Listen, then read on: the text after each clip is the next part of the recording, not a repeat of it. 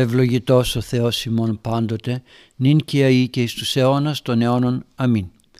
Αγαπητοί μου φίλοι και φιλενάρετοι, φιλακόλουθοι, πώς να το πω, ε, ναι, φιλενάρετοι χριστιανοί που θέλετε να ακούτε, να μορφώνεστε και να βιώνετε το θέλημα του Θεού χαίρετε. Και από μένα και από τα παιδιά μας που είναι εδώ χαίρετε. τους ηχολήπτες, τους ε, βιντεολήπτες και τα λοιπά. Και με τις ευχές του Ευασμιωτάτου και όπως πάντα με τη δική σας προθυμία είμαστε σήμερα στο, σε ένα παράξενο θα έλεγα σημείο του βιβλίου των αριθμών. Είναι το τέλος της πράξης του Βαλάκ και του Βαλάμ. Είναι το, η κατάληξη των λόγων του Βαλάμ προς τον Βαλάκ που του λέει έλα να σου δείξω τι θα γίνει παρακάτω. Μια συνεργασία φιλαργυρίας, φιλοδοξίας, όπως θέλετε πείτε το. Πάντως όχι ενάρετη συνεργασία, έστω και αν φαίνεται ότι επικαλούνται ο μεν ένας τους θεούς του και ο Βαλάμ τον Θεό του τον αληθινό. Δεν έχει σημασία εάν επικαλούμε έναν Θεό ανύπαρκτο. Το θέμα είναι ότι πάντα ένας Θεός όπως και να τον φτιάξει ο άνθρωπος δεν θέλει ποτέ το κακό των άλλων. Θεός που θέλει το κακό πλασμένος από τον άνθρωπο δηλαδή Θεός που θέλει το κακό των άλλων ανθρώπων είναι έκφραση μιας κακής και διαστραμμένης φιλής, γενιάς, ψυχής, όπως θέλετε πείτε το. Διότι το κακό είναι πάντα εύκολο να το κάνει κανείς, δεν έχει ανάγκη τον Θεό για να κάνει το κακό. Αλλά το χειρότερο κακό είναι να πάθει ο άλλος κακό και να μην πάθω εγώ. Αυτό είναι ό,τι χειρότερο στη ζωή των ανθρώπων. Ας δούμε όμως εμείς τι έχει παρακάτω να πει ο Βαλάμ που είναι παράξενο και όμως έχει τόσο βάθος, τόσο πλούτο και μια μεγάλη παγίδα που το είπαμε και την άλλη φορά αλλά θα το επαναλάβουμε και σήμερα. Λέει λοιπόν ο Βαλάμ Επαναλαμβάνω τον προηγούμενο στίχο, είμαστε στο κεφάλαιο 24, είχαμε αναλύσει τον 17 στίχο που είναι προφητικός και είχε πει ότι θα ανατείλει άστρο Εξιακόβ κτλ. λοιπά και θα συντρίψει τους αρχηγούς Μωάβ και προνομεύσει πάντας ιους Σιθ. Και τώρα έρχεται το 18ο, ο 18ο στίχος και τα λόγια του Βαλάμ όπως και παρακάτω είναι όλο απειλές και έστε Εδόμ κληρονομία και έστε κληρονομία Ισάφ ο εχθρός αυτού και Ισραήλ επίησεν ενισχύει. Θα κληρονομήσει λέει την Ουδουμαίαν και, τους κατοικούν, και όσους κατοικούν σε αυτήν όλους τους απογόνους του Ισάφ τους εχθρούς του θα τους κληρονομήσει.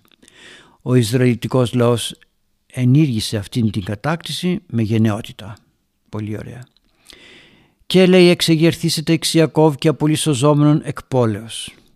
Ο άνθρωπος αυτός θα είναι απόγονος του Ιακώβ, θα καταστρέψει κάθε εχθρό του που θα προσπαθεί να σωθεί καταφεύγοντας στις, ε, στις πόλεις. Μετά λέει και ειδών τον Αμαλίκ και αναλαβών την παραβολήν αυτού είπεν αρχή εθνών Αμαλίκ και το σπέρμα αυτών απολύται. Και εδώ καταστροφή. Δεν το αναλύω, θα τα πάρουμε με τη σειρά. Απλώς για να δείτε ώστε να πει κανείς τι να βρει εδώ μέσα και παρακάτω και ειδών των και νέων και αναλαβών την παραβολή είπε ισχυρά η κατοικία σου και αν θείς εν πέτρα την οσιά σου και αν γέννηται το βεόρ νοσιά πανουργίας ασύρι εχμαλωτεύσους είσαι και εδώ εχμαλωσία. Και ειδών τον όχ και αναλαβών την παραβολή αυτού είπεν Ω, τι ζήσετε όταν θητά αυτό ο Θεός; Ποιος θα ζει τότε για να τα δει όλα αυτά τα οποία θα κάνει ο Θεός καταστρέφοντας τους λαούς; Και συνεχίζει και εξελεύσετε και χερών κοιταίων και κακόσους Ασούρ και κακόσους είναι Εβραίους και αυτοί οι ομοθυμαδών απολούνται και εδώ καταστροφή. Και Αναστάς Βαλάμ απήλθεν αποστραφήσει των τόπων αυτού και Βαλάκ απήλθε προς αυτόν και χώρισαν. Αφού μίλησε ο Βαλάμ το τι θα συμβεί χωρίς να πει κανείς ούτε ο ένας ούτε ο άλλος κάτι χώρισαν. Προφανώς χωρίς να αμυφθεί ούτε ο ένας ούτε ο άλλος και χωρίς να ε, ολοκληρωθούν οι ελπίδες τους, να πραγματοποιηθούν οι ελπίδες τους. Για να τα δούμε όμως με τη σειρά, γιατί αναφέρει εδώ λεπτομερώς Εδόμ, ε, Αμαλίκ, Κενέον, Βεόρ, Όγ κλπ. Γιατί τους αναφέρει έναν έναν λέγοντας ότι όλοι αυτοί θα καταστραφούν και θα μείνει όμως ένας ο λαός του Θεού. Για να τα δούμε όμως γιατί τα αναλύει ένα-ένα. Λέει «Ανατήλει άστρον εξ Ιακώβ, αναστήσεται άνθρωπος εξ Ισραήλ και θράψει τους αρχηγούς Μωάβ και προνομεύσει πάντας ιούς Σιθ». Πολύ ωραία. Θα θράψει, θα καταστρέψει, έτσι θα εξαφανίσει τους αρχηγούς Μωάβ. Όλους αυτούς δηλαδή οι οποίοι, τους οποίους, οι οποίοι αρχηγοί αποφάσισαν να μην αφήσουν τον Ισραήλ να περάσει μέσα από την χώρα τους. Και επίσης θα λαιλατήσει, προνομεύσει όλους τους ιούς Σιθ. Τώρα λέει αρχηγούς Μαβ, εδώ λέει ιούς Σιθ. Ποιοι είναι αυτοί οι ιοί του Σιθ και γιατί τους αναφέρει; Να δούμε λιγάκι κάποια στοιχεία. Ποιοι ήταν οι Μωαβίτες; Ήταν βιβλικός λαός και ήταν κάτοικοι της χώρας που περικλείται στα βόρεια από την Αμών, δυτικά από την Νεκρά Θάλασσα, σε εκείνη την περιοχή ήταν και στα νότια από την Εδόμ. Οι Μωαβίτες θεωρούνται απόγονοι του Μωάβ και είναι; Ο Μωάβ γιος του Λότ. Άρα λοιπόν πάει πολύ πίσω.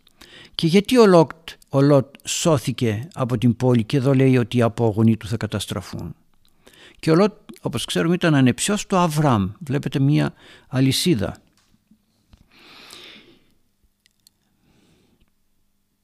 Και οι Μωαβίτες δεν άφησαν τους Ιουδαίους να περάσουν από εκεί μέσα. Αν και συγγενείς. Ο Σιθ, πατριάρχης πριν από τον κατακλυσμό και τρίτος γιος του Αδάμ και της Εύας. Για θυμηθείτε, είδατε που πηγαίνει το όλο θέμα, πάει πολύ πίσω του Κάιν και του Άβελ, αδελφός. Γεννήθηκε λέει εις αντικατάσταση του Αδάμ λέει η Αγία Γραφή και όταν έφτασε στην ηλικία των 230 χρονών ο Αδάμ τότε τον γέννησε και έζησε λέει 912 χρόνια σύμφωνα με, την, με τη μετάφραση του 70 βέβαια. Πήρε το όνομά του το οποίο σημαίνει αντικαταστάτης επειδή η Εύα πίστευε πως ο Θεός της έδωσε άλλον απόγονο αντί του Άβελ και αντικατέστησε έτσι τον Άβελ. Ο οποίος ήταν αρχηγός ο Άβελ μιας καλής γενιάς απέναντι στον Θεό. Η γενιά του Σιθ σώθηκε από τον κατακλυσμό δια του Νόε και συνεχίζει δια του Σιθ η ανθρωπότητα. Άρα λοιπόν βλέπετε από την γενιά του Σιθ που σώδεται από τον κατακλυσμό μέσω του, του Νόε και έρχεται στην γενεαλογική σειρά του Αδάμ έτσι και η γενεαλογική αυτή σειρά στην Αγία Γραφή στην Καινή Διαθήκη φτάνει μέχρι τον Ιησού Χριστό άρα λοιπόν κάτι αξιόλογο και όμως λέει θα τον κλέψει θα τον λαιλατήσει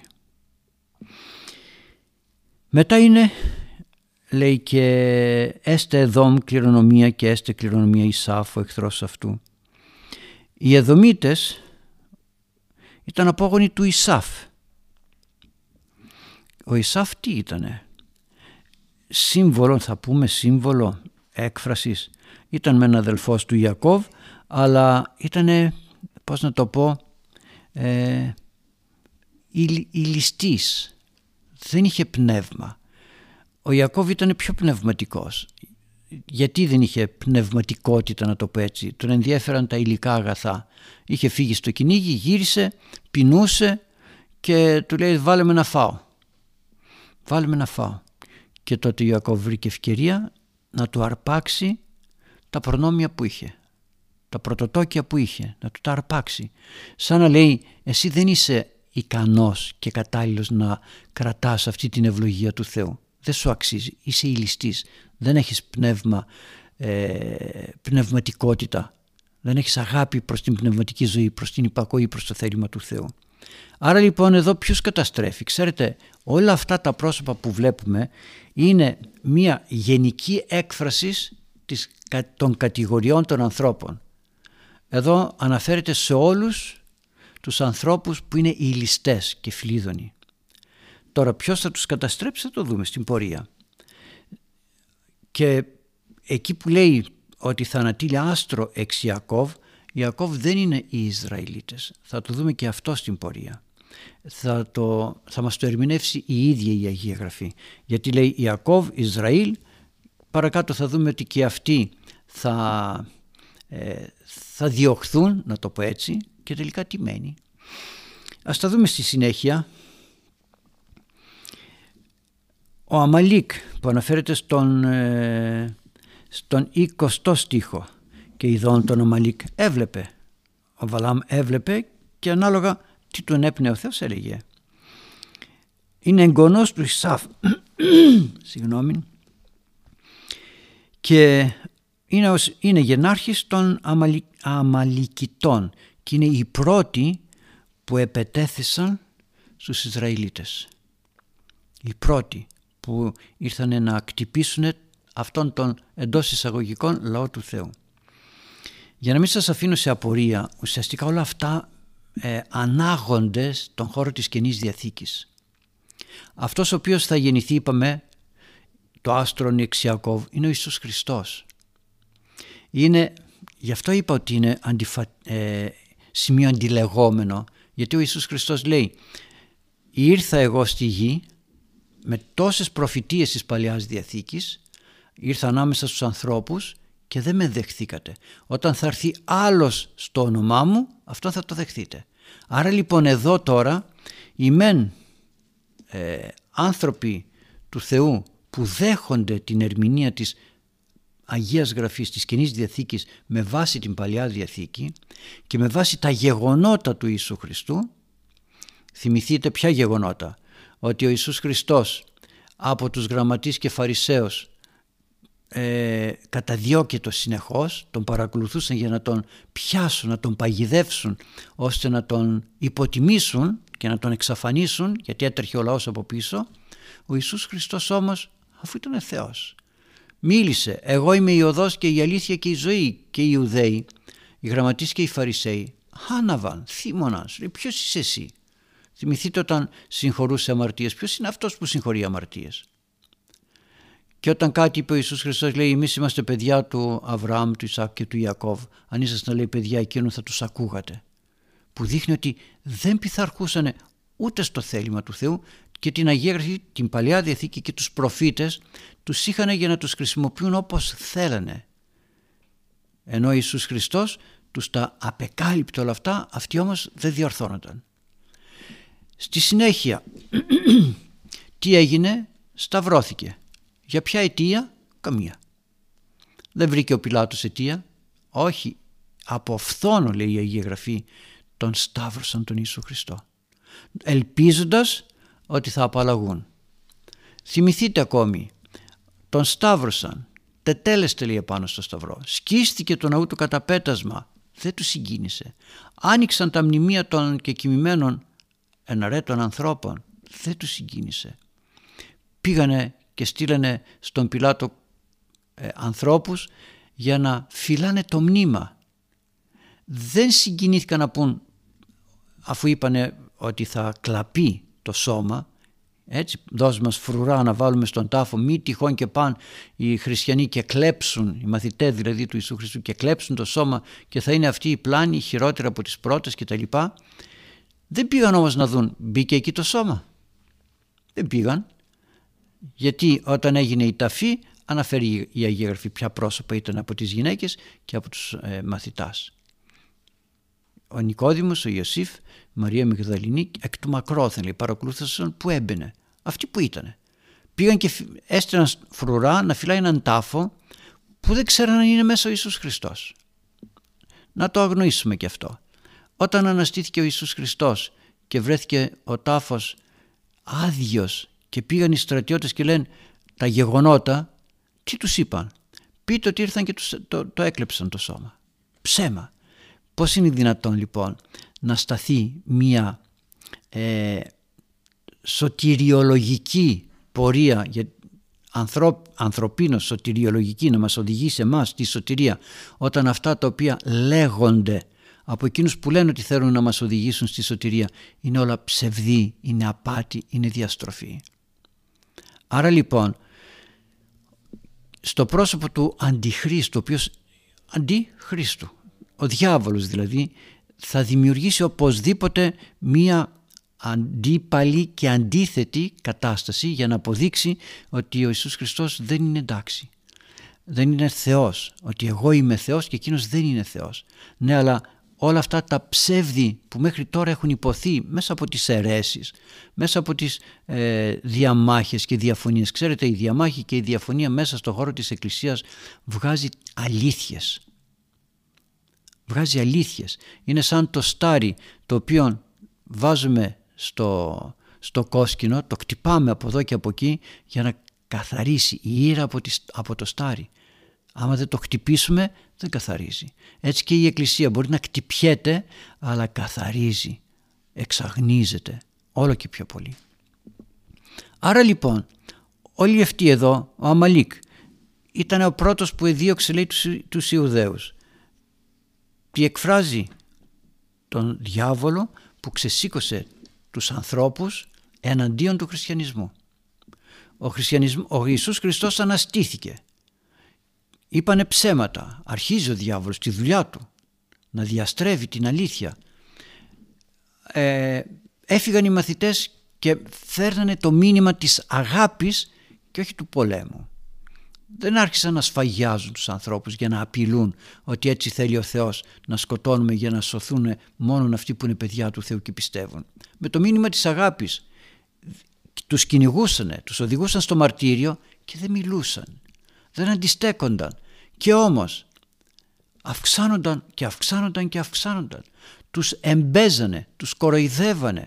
Αν δείτε στα πρωτοχριστιανικά ε, κείμενα τι έγραφαν στους στίχους στις κατακόμβες. Γάιδαρο ε, παρουσίαζαν ότι είναι σταυρωμένος ένας γάιδαρος και ούτω καθεξής. Τι σε ενοχλεί; Δεν μιλούσε κανείς από τους χριστιανούς, δεν αντιδρούσε, δεν έλεγε γιατί αυτό, γιατί εκείνο οδηγούνταν στα μαρτύρια, οδηγούνταν στα, στα ζώα, στο, στα λιοντάρια. Τίποτα. Η αγάπη του Θεού στον, στον κόσμο σκορπούσε, σκορπούσε και διέλυε κάθε κίνηση του διαβόλου. Έτσι λοιπόν, εδώ προφητικά μιλάει ότι όταν θα έρθει αυτό το άστρο, θα έρθει ο Ιησούς Χριστός στον κόσμο, θα καταστρέψει και θα διαλύσει τα πάντα. Όταν λέει επί παραδείγματι και ειδών των κενέων ο οποίος και νέος και αναλαμβάνει την παραβολή αυτού είπε ισχυρά η κατοικία σου και αν θύσεν πέτρα την ουσιάν σου και αν γέννηται το βεόρ νοσιά πανουργίας ασύρι εχμαλωτεύσους είσαι. Ό,τι και να κάνεις λέει. Όσο και να ενδυναμωθείς όσο και να ξεφύγεις. Έφυγε. Αυτός ήταν από τους ε, οι Κινέοι ήταν και αυτοί. Φυλή που αναφέρεται στην Αγία Γραφή στη Γέννηση παλιά και είναι μία από τις φυλές και μία από τις φυλές των Κινέων ενώ οι άλλοι συγχωνεύτηκαν από τους Ιουδαίους. Αυτή έφυγε τι έκανε ανεξαρτητοποιήθηκε άρα λοιπόν όσο αυτόνομα και να ζεις άνθρωπε και να λες δεν υπάρχει Θεός, δεν υπάρχει τίποτα, είμαι μόνος μου, τι κάνω κάνω μόνος μου στη ζωή και εσύ λέει ο καλός Θεός θα χάσεις, θα ζημιωθείς. Και συνεχίζει και ειδών τον όγ και αναλαβών την παραβολή αυτού είπεν πω πω λέει ποιος θα ζήσει όταν αρχίσει η τιμωρία του Θεού και μάλιστα στο ψαλτήρι υπάρχει ο 130 4 ψαλμός, 135 ψαλμός αν θυμάμαι καλά που λέει ο 135 είναι πολύ γνωστός που τον ψάλουμε ως κοινωνικό στην εκκλησία. Εξομολογήστε το Κυριώτη αγαθός ότι στον αιώνα του έλεος αυτού. Εξομολογήστε το Θεό των Θεών ότι στον αιώνα του έλεος αυτού. Και τον Όγ βασιλέα της Βασάν. Εξαφάνισε, εξαφάνισε. Είναι ο μόνος που αναφέρει όλες τις φυλές και εκεί στο ψαλτήρι. Αναφέρει πολλές φυλές του Ισραήλ. Εξαφάνισε αυτόν, εξαφάνισε εκείνον, εκείνον και τον Όγ. Έτσι τον, τον, ε, τον ε, εξαφάνισε με την τιμωρία και με την επιβολή του θελήματος του Θεού. Και μετά λέει και εξελεύσετε εκ χειρών κοιταίων κοιτιαίων αυτή η κοιτιαίοι είναι οι Κύπροι. Και αυτοί λέει θα κακώσουν τους Ασούρ, τους Ασσυρίους. Οι Ασσύριοι ήταν πολεμικός λαός. Κι όμως οι Κιτιαίοι ήταν κυρίως Φιλιστέοι από την Κύπρο θα έρθουν λέει και θα κακώσουν και τους Ασούρ και τους Εβραίους. Αυτούς που πέρασαν στην απέναντι πέρασαν τον, την Ερυθρά θάλασσα. Και αυτούς θα κακώσουν και ούτε ομοθυμαδόν απολούνται και όλοι αυτοί θα καταστραφούν ποιοι είναι αυτοί; Είναι εκείνοι που νομίζουν ότι έχουν δύναμη ότι έχουν εξουσία έχουν την επιστήμη έχουν την, όπως είπε προηγουμένως τον Όγ ο οποίος Όγ λέει πήγε και έφτιαξε ε, ψηλά στα βουνά την, ε, την πολιτεία, τον τόπο για να μένει και νόμιζε ότι είναι εκεί ψηλά πάνω στους βράχους ασφαλής. Κι όμως και εσύ λέει θα υποστείς τις συνέπειες της παρουσίας του Θεού. Θα δούμε τι σημαίνει τιμωρία, μην το παίρνουμε έτσι. Και τι θα μείνει τότε. Όλοι, όλοι, όλοι, όλοι, όλοι, ο ένας μετά τον άλλον θα υποστούν τις συνέπειες της καταστροφής εξαιτίας του ανθρώπου ο οποίος θα ανατείλει εξ Ιακώβ. Άρα λοιπόν βλέπετε και όντως έτσι και έγινε. Ο Ιησούς Χριστός ήρθε στη γη, ως ενυνθρώπισε και διέλυσε όλα, όλα όσα αντιστρατεύονταν στη σωτηρία των ανθρώπων. Βέβαια η, η ιστορία, η ανθρώπινη ιστορία έχει και την αντίστροφη πορεία. Ο καλός Θεός έδωσε όσα μπορούσε να δώσει, όσα όσα μπορούσε να δώσει όσα ήταν δεκτά από τον άνθρωπο. Ο Θεός τα πάντα έδωσε, έδωσε το αίμα του, το σώμα του. Έτσι, έδωσε τα πάντα, αλλά οι άνθρωποι δεν είναι έτοιμοι να τα παραλάβουν όλα. Δεν είναι έτοιμοι να δεχθούν αυτή την ευλογία του Θεού. Γιατί, γιατί είδατε, ο ένας ηλιστής, ο άλλος αισθάνεται δύναμη στον εαυτό του, ήταν μάλιστα και γίγαντας λέει από τους γίγαντες, ο ο άλλος αισθάνεται δύναμη από τον πολιτισμό του, ο άλλος αισθάνεται δύναμη από τη γνώση του, ο άλλος αισθάνεται δύναμη από την επιστήμη του και κανείς δεν λέει «Θεέ μου, πού είσαι στη ζωή μου, πού είσαι». Κανείς δεν μπορεί να κάνει μια αναγωγή. Άρα λοιπόν ο Θεός έχει φύγει από την ζωή, ειδικά στην εποχή μας, έχει φύγει από τη ζωή των ανθρώπων. Δεν τον δέχονται οι άνθρωποι. Εμπέζουν, κοροϊδεύουν, διώκουν και άρχισε ήδη ο διωγμός προς την Εκκλησία, προς τους χριστιανούς. Πάντα μιλάνε και λένε όπως έλεγαν επί Νέρονος, οι χριστιανοί φτάνουν για αυτό, οι χριστιανοί φτάνουν για εκείνο, η Εκκλησία φταίει για το ένα, η Εκκλησία φταίει για το άλλο. Κανείς άλλος δεν φταίει. Μόνον η Εκκλησία. Δηλαδή η Εκκλησία δεν έχει κάτι καλό, δεν έχει προσφέρει τίποτα μέχρι τώρα, ούτε τώρα προσφέρει τίποτα κατά αυτούς. Άρα λοιπόν μας είναι άχρηστη. Τώρα από σεμνότητα και από ευλάβεια και από φόβο δεν ξεσηκώνονται περισσότερο εναντίον της Εκκλησίας. Σε λίγο όμως θα ξεσηκωθούν περισσότερο γιατί θα δουν ότι έφυγε η ανθρώπινη δύναμη από τους χριστιανούς άρα είναι έρημοι, εγκαταλελειμμένοι όπως πίστευε ο διάβολος ότι ο Ιησούς Χριστός δεν είχε καμία δύναμη πλέον και τον συνέλευε για να τον φωνεύσει και να τον σταυρώσει. Έτσι θα κάνει ο διάβολος έτσι θα προχωρήσει.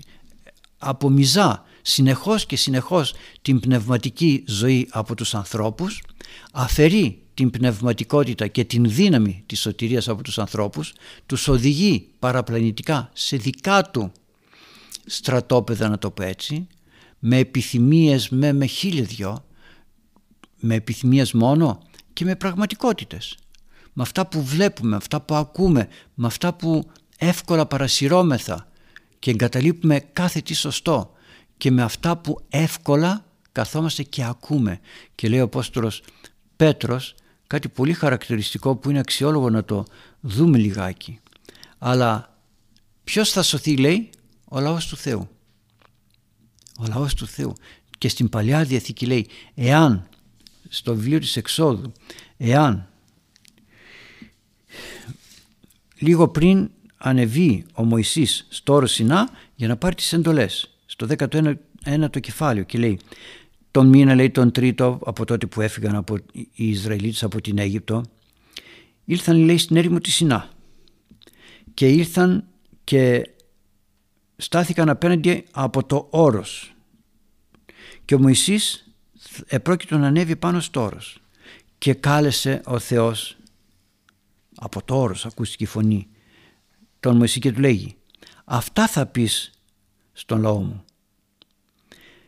Αυτοί εωράκατε όσα αυτοί όλοι σας είδατε τι έκανα στην Αίγυπτο.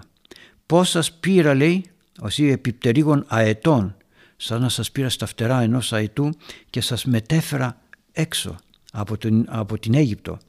Και τώρα λοιπόν ακούστε τι σας λέω. Δηλαδή ξέρετε πόσο σας προστάτευσα. Ξέρετε πόσο σας πρόσφερα. Άρα λοιπόν ακούστε τώρα τι έχω να σας πω εάν ακούτε τη φωνή μου και φυλάξετε τη συμφωνία που θα κάνουμε τότε έσες θέμη λαός περιούσιος από πάντων των εθνών. Εσύ θα γίνεις ο εκλεκτός λαός ανάμεσα σε όλους τους άλλους λαούς. Εσένα θα εκλέξω εάν με ακούσεις. Και θα είσαι λέει και θα είσαστε λέει βασίλειον ιεράτευ μέθνος Άγιο. Θα είστε κάτι πολύ σπουδαίο αυτά τα λόγια θα πεις στους Ισραηλίτες. Και ήρθε ο Μωυσής και κάλεσε τους πρεσβυτέρους του λαού προσέξτε τώρα το σημείο αυτό και τους είπε όλα όσα, τους, όσα του είπε ο Θεός να πει. Και πάσο ο λαός ομοθυμαδών και όλοι οι Ιουδαίοι μαζί είπαν πάντα όσα είπε ο Θεός ποιήσομεν και ακουσόμεθα. Όλα όσα είπε ο Θεός θα τα κάνουμε και θα υπακούσουμε σε Αυτόν και τότε λέει ο, ο Θεός στο Μωυσή δου παραγίνουμε προς έναν στήλον εφέληση να ακούσει θα έρθω λέει σαν ε, στήλη νεφέλης και από εκεί μέσα θα μιλήσω για να ακούσει ο λαός ότι αυτά τα οποία λέγεις σου τα λέω εγώ. Για δείτε τώρα τι είπαν, όλα θα τα κάνουμε και θα υπακούσουμε. Κι όμως όταν ανέβηκε ο Μωυσής μέσα σε 40 μέρες που ήταν πάνω στο όρος, αυτοί τι κάνανε κάτω, ιδωρολατρήσανε. Το παράτησαν όλα. Βλέπετε πόσο ευάλωτοι είμαστε στον πειρασμό του διαβόλου όταν δεν είμαστε σταθεροί σε αυτά που μας λέει ο Θεός. Και ο Θεός δεν λέει θεωρίες. Προσέξτε, δεν είπε εδώ πέρα τίποτε θεωρίες, θεολογίες και τέτοια πράγματα. Είπε, εγώ σας έβγαλα από την Αίγυπτο. εγώ σας φύλαξε και περάσατε την Ερυθρά θάλασσα. Γεγονότα που τα βλέπαν και τα ξέρανε. Άρα λοιπόν, εγώ είμαι εκείνος ο οποίος σας ζητώ κάτι για να είστε εκλεκτός μου λαός. Μικρό πράγμα είναι να έχεις έναν Θεό να σε προστατεύει. Καθόλου. Κι όμως τα παράτησαν και τα εγκατέλειψαν. Έρχεται τώρα ο καλός Θεός ξανά στη γη και κάνει λαό δικό του ποιον; Τον λαό εκείνον ο οποίος θέλει να λέγεται παιδί του εγώ είμαι πατέρας λέει και εσείς παιδιά μου τον θέλουμε ως πατέρα όταν ζητούμε στο πάτερ ημών λέμε πάτερ ημών εν της ουρανής το δεχόμεθα τον δεχόμεθα τον Θεό ως πατέρα και εμείς ως παιδιά του Εάν τον δεχόμαστε ως πατέρα και είμαστε εμείς παιδιά του, τότε ποιος πατέρας λέει ο Ιησούς Χριστός ζήτησε το παιδί του ψωμί και του έδωσε πέτρες. Πολύ περισσότερο εγώ θα μου, δίνετε, θα μου ζητάτε δυο και εγώ θα σας δίνω δέκα. Και όμως οι άνθρωποι παρόλες τις ευλογίες του Θεού και έχουμε πάρα πολλές ευλογίες. Αν οι Ιουδαίοι είχαν την λύτρωση από την Αίγυπτο και τη διάβαση της Ερυθράς θαλάσσης, ο καθένας μας και μόνο ο καθένας μας έχουμε πολύ περισσότερες πολλές περισσότερες ευλογίες από όσες είχαν, από όσες είχαν ο εκείνος ο λαός. Πάρα πολλές. Εάν έχουμε μάτια τις βλέπουμε. Αν είμαστε υπάκουα παιδιά του Χριστού τα βλέπουμε, τα καταλαβαίνουμε. Εάν δεν είμαστε τι να καταλάβουμε. Γι' αυτό και λέει ότι όλοι θα διαλυθούν, όλοι θα ιτηθούν από τον Ιησού Χριστό, από την αγάπη του Ιησού Χριστού, με την δύναμη του Αγίου Πνεύματος. Φύγανε οι αιρέσεις. Πού είναι οι αιρέσεις; Χάθηκαν οι εχθρότητες, χάθηκαν οι κακίες. Οι άνθρωποι, όλοι οι άνθρωποι μεταξύ τους ειρήνευσαν μέχρι ενός σημείου. Είναι η Βασιλεία του Θεού επί της γης. Τώρα ξαναρχίσαμε να φεύγουμε από τον Θεό. Ξανάρχισαν οι ταραχές, ξανάρχισαν οι αντιπαλότητες, ξανάρχισαν οι κακίες, ξανάρχισαν οι αρρώστιες και το καθεξής. Σεισμοί, λοιμοί, καταποντισμοί θα έρθουν λέει. Όταν φεύγουμε από την προστασία του Θεού αυτά έρχονται.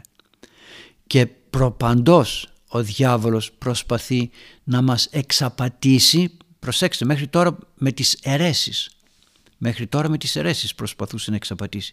Τώρα θα έρθει να μας εξαπατήσει αποδεικνύοντας ψευδός ότι είναι Θεός. Θα κάνει ψευδοθαύματα. Γι' αυτό κύριε θα έχει τον ψευδοπροφήτη ο οποίος ψευδοπροφήτης δεν θα μας υπόσχεται ελάτε να φάτε, να πιούμε, να, να. όχι. Θα μας λέει θεολογικές θεωρίες που θα τα κάνει στους ανθρώπους αληθοφανή ώστε προσέξτε αληθοφανή με ποια έννοια εάν είμαι φιλίδωνος, φιλάργυρος θα τα δέχομαι και θα λέω ωραία είναι, καλά είναι, εκεί θα πάω. Πώς λένε σήμερα πολλοί άνθρωποι θέλω έναν πνευματικό χαλαρό. Γιατί, γιατί θέλω να αμαρτάνω. Δεν θέλω να, με, να, να μου υπενθυμίζει τις αμαρτίες. Και δεν λέμε δεν πειράζει, εγώ θέλω ο πνευματικός να μου τα λέει όλα και εγώ ξέροντας όλα τα θελήματα του Θεού θα προσπαθώ να αγωνιστώ, ότι φτάσω. Όταν θέλω να φτάσω το, στο, σαν μαθητής, όταν κάνω προσπάθεια να φτάσω το 5 και όχι το 10 ή το 15 ή το 20, δεν θα διαβάσω, αφού στόχος μου είναι το 5. Όταν όμως βάλω στόχο το 20 διαβάζω περισσότερο, αγωνίζομαι, παλεύω. Όταν ένας αθλητής πηδάει άλμα εις ύψος και λέει δεν πειράζει, εγώ θα, θα πηδήσω 10 εκατοστά, θα κάνει και μία άσκηση ιδιαίτερη για να έχει δυνάμεις. Όταν όμως θέλει συνεχώς και συνεχώς και συνεχώς να ανεβαίνει, πιέζει και πιέζει και πιέζει τον εαυτό του να κερδίσει περισσότερα. Έτσι και στην πνευματική ζωή. Ο διάβολος θα μας δώσει πολλά υλικά, αγαθά, θα μας δώσει άρτον και θεάματα όπως λέγανε οι αρχαίοι. Ψωμί να φάμε και ήδη πολλοί άνθρωποι έχουμε οδηγηθεί στην τεμπελιά. Αρκούμεθα στο έχω να φάω, έχω να πιω, δεν βαριέσαι. Όχι σύμφωνα με την αρετή που υποδεικνύει ο Απόστολος Παύλος έχονται τροφάς και σκεπάσματα του της αρκές να μην είμαστε πλέον έκτες. Όχι, τεμπελιά. Έχω ένα εισοδηματάκι, δεν βαριέσαι, θα κάθομαι. Όχι θα πάω να δουλέψω να βοηθήσω κάποιον άλλον, θα κάθομαι. Και τι θα κάθομαι; Θα διαβάζω περιοδικά, θα βλέπω κινητά, θα βλέπω διαδίκτυα και μετά η ψυχή παγιδεύεται στον διάβολο. Δεν είναι το θέμα ότι ο άνθρωπος θα γίνει πιο κνηρός, πιο νοχελικός, πιο λιγότερο έξυπνος. Αλλά παγιδεύεται στον διάβολο ο οποίος θα έρθει και θα μας εξαπατήσει. Και λέει ο Απόστολος Πέτρος πάρα πολύ χαρακτηριστικά, πάρα πολύ χαρακτηριστικά, θα σας διαβάσω κάποια πραγματάκια που λέει, είναι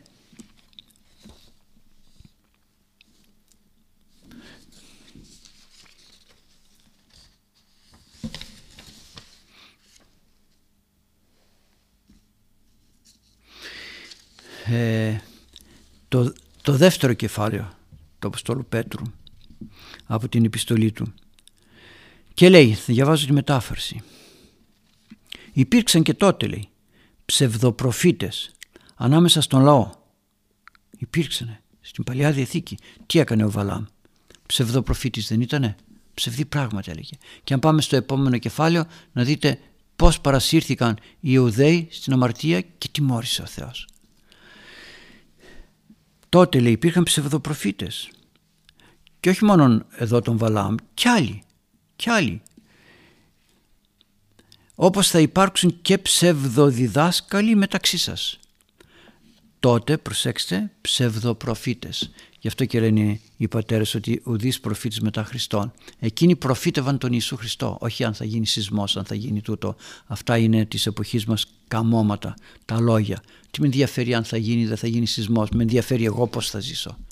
Κοιτάμε το αν θα γίνει σεισμός, αν θα γίνει πλημμύρα, αν, αν, αν, οτιδήποτε και ξεχνιόμαστε ως και, ε, και δεν προσέχουμε τους ψευδοδιδασκάλους. Δεν τους καταλαβαίνουμε.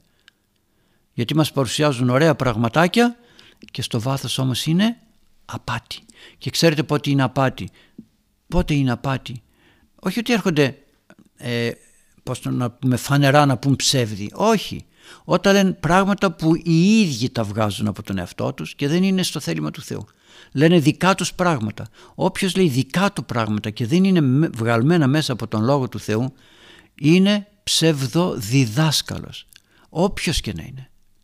Άρα λοιπόν λέει ο Απόστολος Πέτρος πρέπει να προσέξουμε γιατί αυτοί, αυτοί οι ψευδοδιδάσκαλοι θα εισαγάγουν αθόρυβα καταστροφικές σκέψεις και απόψεις και γνώμες και θα απαρνηθούν ακόμη και αυτόν που τους αγόρασε. Τον εξαγοράσαντα. Εξηγόρασες εμάς λέει εκ της κατάρας του νόμου. Μας αγόρασε. Δεν ανήκουμε στον εαυτό μας. Αγορασμένοι λέει ο Απόστολος Παύλος είμαστε και με ακριβό τίμημα. Ποιο; Το σώμα και το αίμα του Κυρίου. Εξηγόρασες εμάς εκ της κατάρας του νόμου. Το τιμίο σου αίματι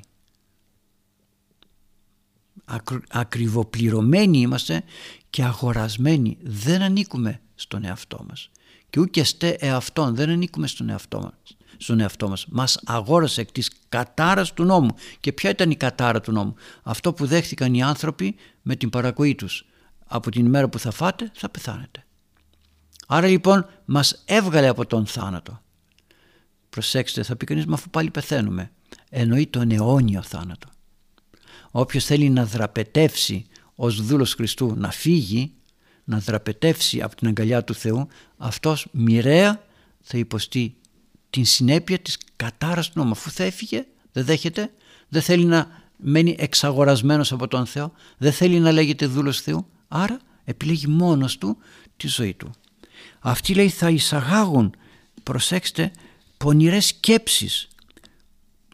Πονηρές σκέψεις με την έννοια ε, όχι αληθινές όχι αληθινές για να μπορούν να εξαπατήσουν τους ανθρώπους επιφέροντας τον εαυτό τους οργή και καταστροφή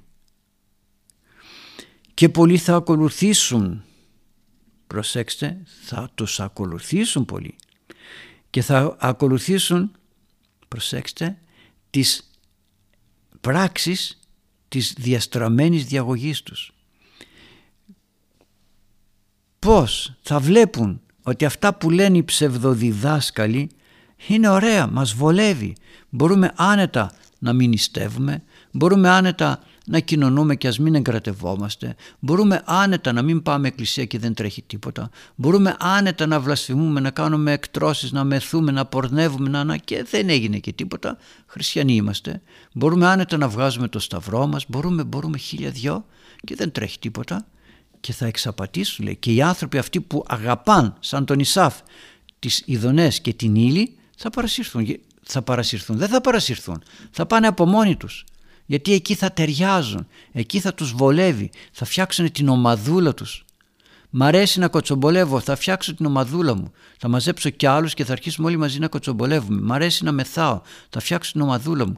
Είναι δυνατόν να πάω να κάνω παρέα με κάποιον που δεν κοτσομπολεύει. Δεν λέει τίποτα. Τι να πω αφού εγώ θέλω να λέω είναι δυνατόν να πάω με κάποιον που πίνει και μεθάει αφού δεν, ε, δεν μπορώ να δεν πίνω ή εκείνος που μεθάει να έρθει με μένα αφού εγώ δεν πίνω τι να έρθει με μένα να κάνει τι τι παρέα να με κάνει να έρθει να πιούμε καφέ όταν εγώ πίνω τον καφέ μια γουλιά και κάτω και τελειώσαμε και σηκώνομαι να φύγω σου λέει «Ε, τι φεύγεις τι θα πούμε τώρα δεν θα πούμε τίποτα όταν παίρνει τηλέφωνο και του λέω γεια σου τι κάνεις έχω δουλειά θα τα πούμε αργότερα πώς θα ανοίξει τη φιλιαρία του, φιλιαρία του. Τι ομάδα θα κάνουμε.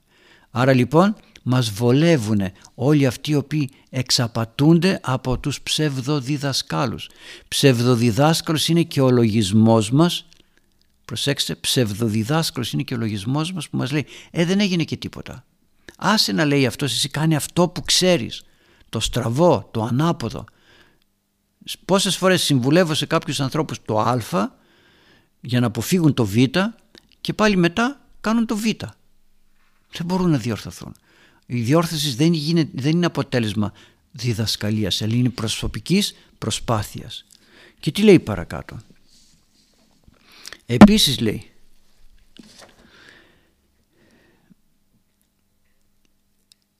και εξαιτίας τους θα λέγονται υβριστικά λόγια για την οδό της αληθείας.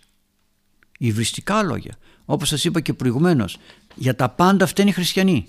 Ειδικά στην εποχή μας μόνο οι χριστιανοί φταίνουν, κανένας άλλος. Η εκκλησία φταίει για όλα. Επίσης με πλεονεξία θα σας εκμεταλλευτούν εμπορεύσεντο ημάς, εμπορεύσονται, θα σας εκμεταλλευτούν με πλαστά λόγια. Θα σας πούνε έλα εδώ, εμείς είμαστε καλύτεροι, εμείς είμαστε πιο καλά, φέρε μας και τα χρήματά σου, φέρε μας και τούτο, φέρε μας και εκείνο, εμείς είμαστε σωστοί, είτε σαν ιερείς, είτε σαν μοναχοί, είτε σαν αιρετικοί, οτιδήποτε. Οτιδήποτε.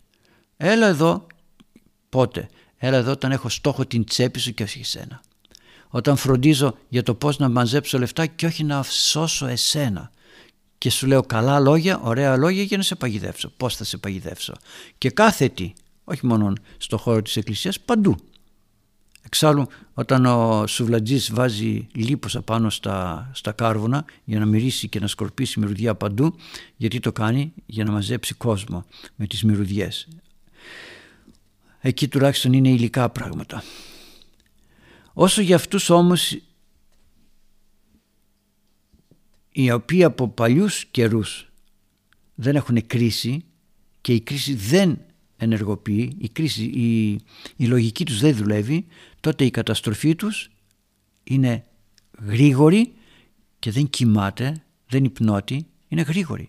Όταν δεν έχεις κρίση να καταλάβεις τι είναι αυτό που κάνεις, πού πηγαίνεις.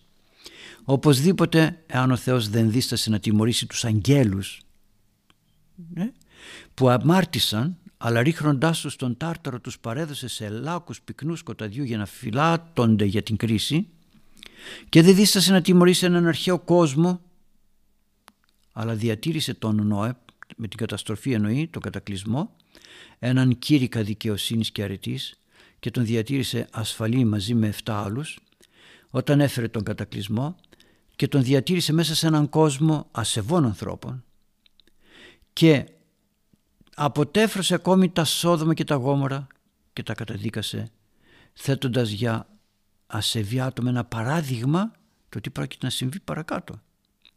Ο Απόστολος Πέτρος το λέει, αν και αυτός δεν λέει καλά πράγματα. Και από εκεί μέσα από αυτόν τον φθαρμένο λαό γλίτωσε τον Λότ, ο οποίος στεναχωρούνταν πολύ με όλα αυτά τα οποία γινόταν με την διαγωγή των ανθρώπων, την αμαρτωλή, τη σαρκολατρία των ανθρώπων που αψηφούσαν και δεν υπολόγιζαν τον νόμο. Και αυτός ο δίκαιος μόσα έβλεπε και άκουγε αν και κατοικούσε ανάμεσά τους βασάνιζε λέει την δίκαιη ψυχή του εξαιτίας των παρανομιών που γινόταν από τους άλλους. Βασάνιζε την ψυχή του. Εμείς βασανιζόμαστε για τα κακά που γίνονται γύρω μας. Δεν βασανιζόμαστε. Θα αντιδράσουμε σαν, λέτε και είμαστε πολιτικοί θα αντιδράσουμε για την ενορία μας σηκώνοντας πανό, θα αντιδράσουμε για τον α ή τον β λόγο σηκώνοντας τα πανό και βγαίνοντας να, κάνουμε, να μαζέψουμε υπογραφές, να πάμε να διαμαρτυρηθούμε και να πούμε είμαστε πολλοί. Ο Ιησούς Χριστός δεν ζήτησε υπογραφές για να μας σώσει. Και για τον έναν σώζει. Η αγάπη του Θεού δεν υπολογίζει αριθμούς. Εδώ είναι η απάτη του διαβόλου και δεν το καταλαβαίνουμε.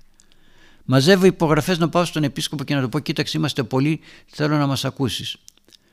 Και, και ο Ιησούς Χριστός κατέβηκε στη γη για τον έναν.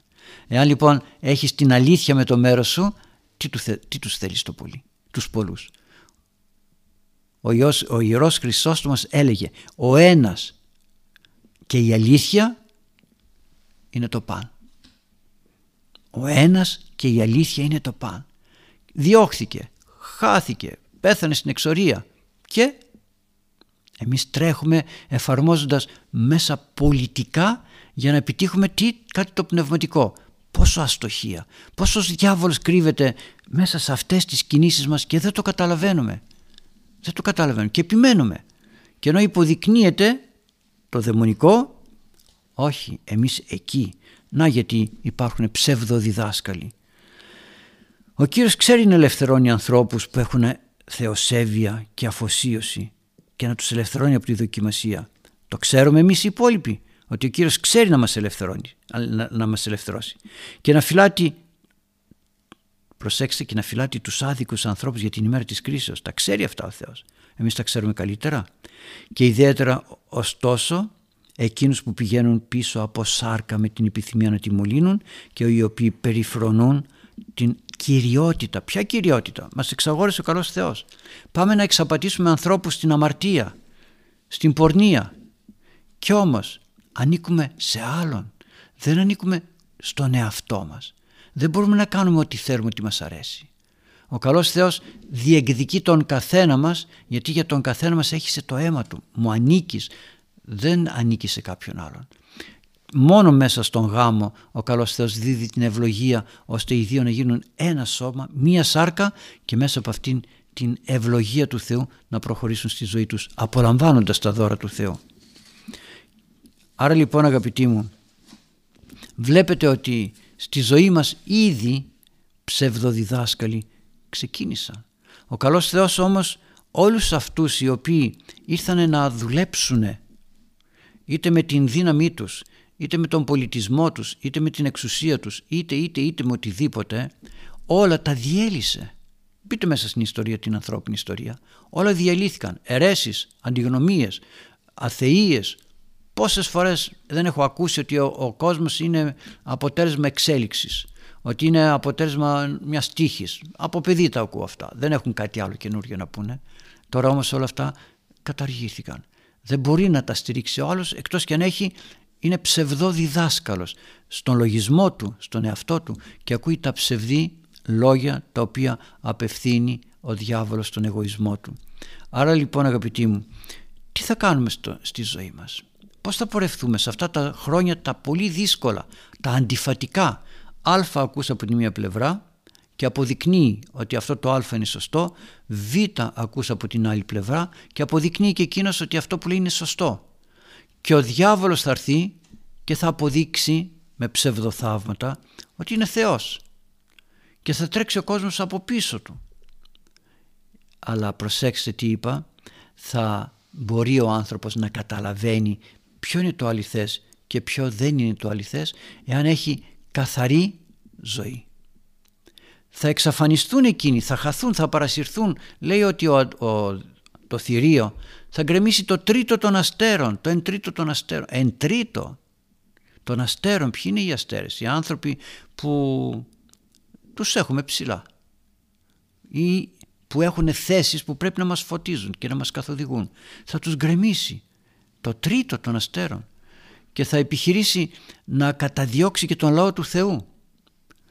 Πού θα είναι όμως το στήριγμά μας και η βοήθειά μας; Τι λέει ότι κατεδίωξε λέει την γυναίκα που γέννησε τον, το αγόρι, πήρε το αγόρι και κατεδίωξε τη γυναίκα, την εκκλησία και δόθηκαν λέει στη γυναίκα τα δύο φτερά του αετού του μεγάλου και πέταξε στην έρημο για να τη φυλάει ο καλός Θεός εκεί.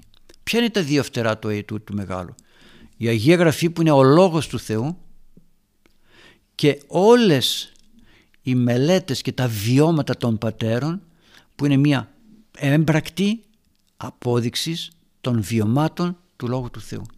Αυτοί πήραν τον Λόγο του Θεού και τον έκαναν πράξη. Πήραν την θεωρία να το πω έτσι και την έκαναν πράξη. Άρα λοιπόν έχουμε και την θεωρία και την πράξη.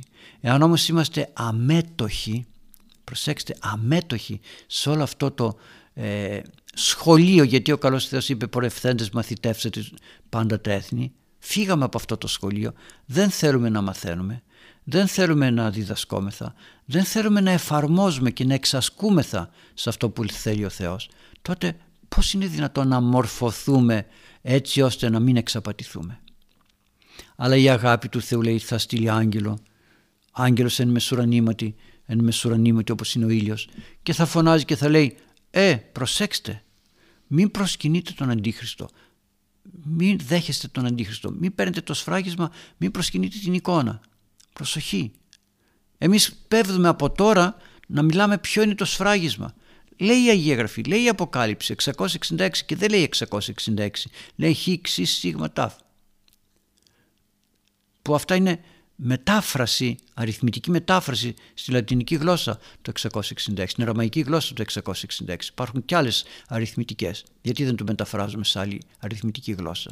Άρα λοιπόν έτσι μας βολεύει και δεν μας ενδιαφέρει. Δεν μας ενδιαφέρει. Εκείνο που μας ενδιαφέρει και μας ξεφεύγει είναι ότι ο διάβολος, ο αντίχριστος που θα έχει πρόσωπο καλού ανθρώπου, έτσι λένε, θα είναι καλός, θα είναι φιλάνθρωπος. Πώς θα εξαπατήσει τους ανθρώπους. Θα λένε τι μας λες εσύ για τον Χριστό. Εδώ να τους κοίταξε πόσο καλός είναι, πόσο μας αγαπάει, τι φιλανθρωπία κάνει. Και τότε λέει θα μπει ο διάβολος μες στην ψυχή του όπως μπήκε στον Ιούδα και θα τον κάνει αλαζόνα και θα γίνει ποιος; Ο Αντίχριστος. Αυτός ο οποίος θα καταδιώκει μετά την αλήθεια και θα έχει συνεργάτες εκτός από τους άλλους ανθρώπους που θα εξουσιάζονται από τον διάβολο αλλά θα έχει συνεργάτες τον ψευδοπροφήτη και τον διάβολο. Συνεργάτες θα είναι. Ναι, σας παραξενεύει. Γιατί να σας παραξενεύει; Εδώ στη ζωή μας πλέον μας αρέσει να έχουμε κέρατα, να έχουμε μορφές παράξενες. Μας αρέσει στα σχολεία να βάζουμε κολοκύθες με μάτια και με χιλιαδιό και να λέμε ότι από εκεί μέσα βγαίνουν οι πεθαμένοι, μπαίνουν εκεί μέσα οι πεθαμένοι. Κάτι πράγματα μου τα είπαν αυτές τις μέρες και λέω τι κάνω σε κάποια, σε κάποια. Τι κάνω, δεν ξέρω σε ποια και σε πόσα αλλά σε αρκετά. Λες τι κάνουν, τι κολοκύθες. Εμείς είχαμε στην εποχή μας το καρπούζι, το παίρναμε, το τρώγαμε από μέσα και φτιάχναμε δύο μάτια και ένα στόμα, βάζαμε και ένα κεράκι μέσα και περπατούσαμε τη νύχτα και παίζαμε. Παίζαμε γιατί φώτιζαν τα μάτια και το στόμα μέσα στη νύχτα. Δεν είχαμε τίποτα άλλο να παίξουμε. Εδώ εκείνο ήταν απλώς ένα παιχνίδι. Δεν λέγαμε τίποτα. Δεν φιλοσοφούσαμε μέσα από το καρπούζ, μέσα από τις φλούδες. Τώρα όμως φιλοσοφούμε μέσα από αυτά τα πράγματα, μέσα από τα ανόητα. Και είναι αυτό ένα περιστατικό, είναι χίλια δυο άλλα. Φιλοσοφούμε μέσα από τα όνειρά μας, μέσα από τα, τον ηλισμό μας, μέσα από τον καφέ μας. Τι κάνει, όταν πάμε και λέμε ρίξε μου τον καφέ, τι κάνει; Φιλοσοφεί μέσα από την ύλη. Τον ψήσαμε, τον βράσαμε, τον ήπιαμε και τώρα θα μας πει και τι θα γίνει παρακάτω. Δεν φιλοσοφούμε σε αυτά, φιλοσοφούμε. Τι, τι φιλοσοφούμε, απάτες. Άρα λοιπόν βλέπετε ότι όλα αυτά τα οποία λέει τώρα ο, Βαλάκ, ο Βαλάμ στον Βαλάκ είναι αυτά τα οποία θα συμβούν στην έλευση του Ιησού Χριστού. Τον οποίο Ιησού Χριστό οι άνθρωποι δεν θα παραδεχθούν και δεν το παραδέχτηκαν. Και τον, τον Λόγο του Θεού δεν θα το παραδεχθούν και δεν τον παραδέχονται. Ο Λόγος του Θεού όμως έφτασε σε όλη τη γη. Έφτασε σε όλη τη γη. Δεν υπάρχει κανείς που να μην ξέρει τι σημαίνει Ιησούς Χριστός. Είναι πολύ απλό. Έρχονται Χριστούγεννα, έρχεται Πρωτοχρονιά και λέμε καλή χρονιά μπήκαμε σε ένα καινούριο έτος. Από πότε μετράει αυτό; Και δεν τους αρέσει και πάνε να το αλλάξουν. Από πότε μετράει, από την γέννηση του Ιησού Χριστού. Πώς άλλαξε όλο το σύστημα αυτό; Μετρούσαμε κάποτε εμείς σαν Έλληνες με τους Ολυμπιακούς Αγώνες, άλλοι κάπως αλλιώς, άλλοι κάπως αλλιώς. Πώς άλλαξε αυτή η, η συνήθεια και το, και το έθιμο να το πω έτσι, η νοοτροπία, ο καθένας να μετράει τον χρόνο σύμφωνα με αυτό που θεωρούσε σωστό και έγιναν όλα ένα. Άρα λοιπόν η παρουσία του Θεού στον κόσμο είναι αισθητή σε όλους. Η Σταύρωσης και η Ανάστασης του Ιησού Χριστού είναι γνωστή σε όλους. Και η διάλυσης των, ε, η, διάλυσης, η, η αποκάλυψης της αδυναμίας όλων των συστημάτων και του πολιτισμού και των, ε, της γνώσεως και της εξουσίας και των χρημάτων και και και με την παρουσία του Ιησού Χριστού όλα αυτά φάνηκαν αδύναμα προσέξτε όχι να με λυτρώσουν από τον θάνατο όλοι πεθαίνουμε πολύ ωραία να με λυτρώσουν από τον εαυτό μου από τα πάθη μου, αυτά που με κατατρώγουν, αυτά τα οποία εισέρχεται ο διάβολος μέσα μου και τα κάνει άνω κάτω και με κατευθύνει και με οδηγεί εκεί που δεν μπορώ εγώ να καταλάβω που με οδηγεί. Όπως με τους χείρους. Πού οδήγησε τους χείρους, στον κρεμό, στην καταστροφή. Πώς είναι δυνατόν εμάς ο διάβολος, ο πειρασμός, η αντίδρασης απέναντι στον Ιησού Χριστό εμένα να με οδηγεί στη σωτηρία. Άρα λοιπόν αυτό το άστρο που λέει ο Ιακώβ, ο Βαλάμ που του βάζει τα λόγια αυτά ο καλός Θεός που θα ανατείλει εξ Ιακώβ έτσι αναστήσεται άνθρωπος, άνθρωπος εξ Ισραήλ και έρχεται ο Ιησούς Χριστός στη γη και διαλύει τα πάντα με την αγάπη.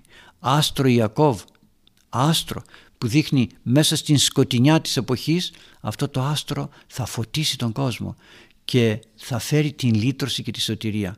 Άρα λοιπόν αγαπητοί μου Ας είμαστε προσεκτικοί, δεν είχα ερωτήματα, θα μου πείτε γιατί σήμερα δεν έχουμε κανένα ερώτημα, δεν είχα ερωτήματα. Την Κυριακή φέρουν περισσότερα ερωτήματα τα παιδιά και οι άνθρωποι, ίσως βολεύει την Κυριακή, γιατί είναι μια ημέρα αργίας, τώρα πολλοί άνθρωποι δουλεύουν δεν είχαμε ερωτήματα και, και γι' αυτό κράτησα όλο το θέμα μας πάνω στο πρόσωπο του Ιησού Χριστού μιλώντας για το ποιον λαό καταστρέφει οι Αδομίτες δεν εξαφανίστηκαν, χάθηκαν. Λοιπόν και τι έγινε. Αναφέρεται μόνο στον λαό του Θεού. Στο λαό εκείνον ο οποίος θα προσπαθήσει να λυτρωθεί και να σωθεί και να ακούσει το θέλημα του Θεού.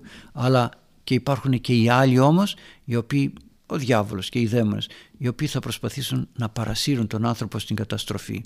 Εμείς όμως αγαπητοί μου μακριά από ψευδό διδασκάλους κοντά στον στο θέλημα του Θεού όχι κοντά σε μένα στον α στον β άνθρωπο ναι κοντά σε έναν άνθρωπο αναγκαστικά αλλά όχι εξαρτημένοι από τον άνθρωπο αλλά από τον Λόγο του Θεού που αυτός ο άνθρωπος μας μεταφέρει και αν αυτός ο άνθρωπος χαθεί να μπορώ να στρέψω την προσοχή μου σε κάτι άλλο που πάλι ο Λόγος του Θεού έρχεται. Δεν μας αφήνει ποτέ ο Θεός. Οι άνθρωποι έρχονται και παρέρχονται.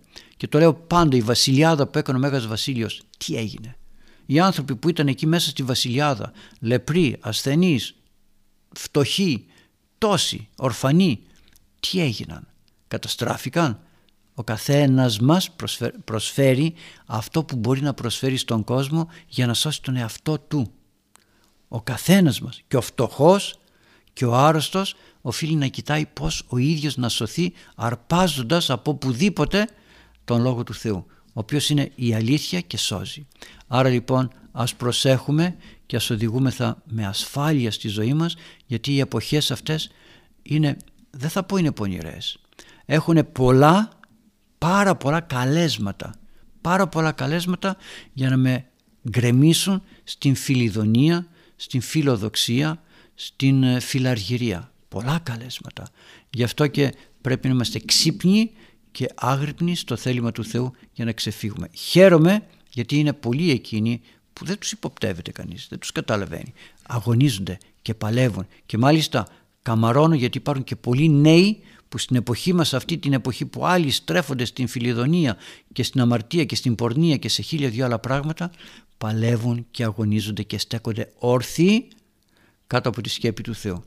Να σας ευλογεί ο καλός Θεός αγαπητοί μου, καλή δύναμη έτσι ώστε να πορευόμεθα στη ζωή μας τον δρόμο της σωτηρίας και καλή αντάμωση πρώτα Θεός την επόμενη φορά. Διευχών των Αγίων Πατέρων ημών Κύριε Ιησού Χριστέ ο Θεός ελέησον και σώσον ημάς. Αμήν. Χαίρετε από μένα και τα αγαπητά μας παιδιά που ήταν εδώ. Χαίρετε.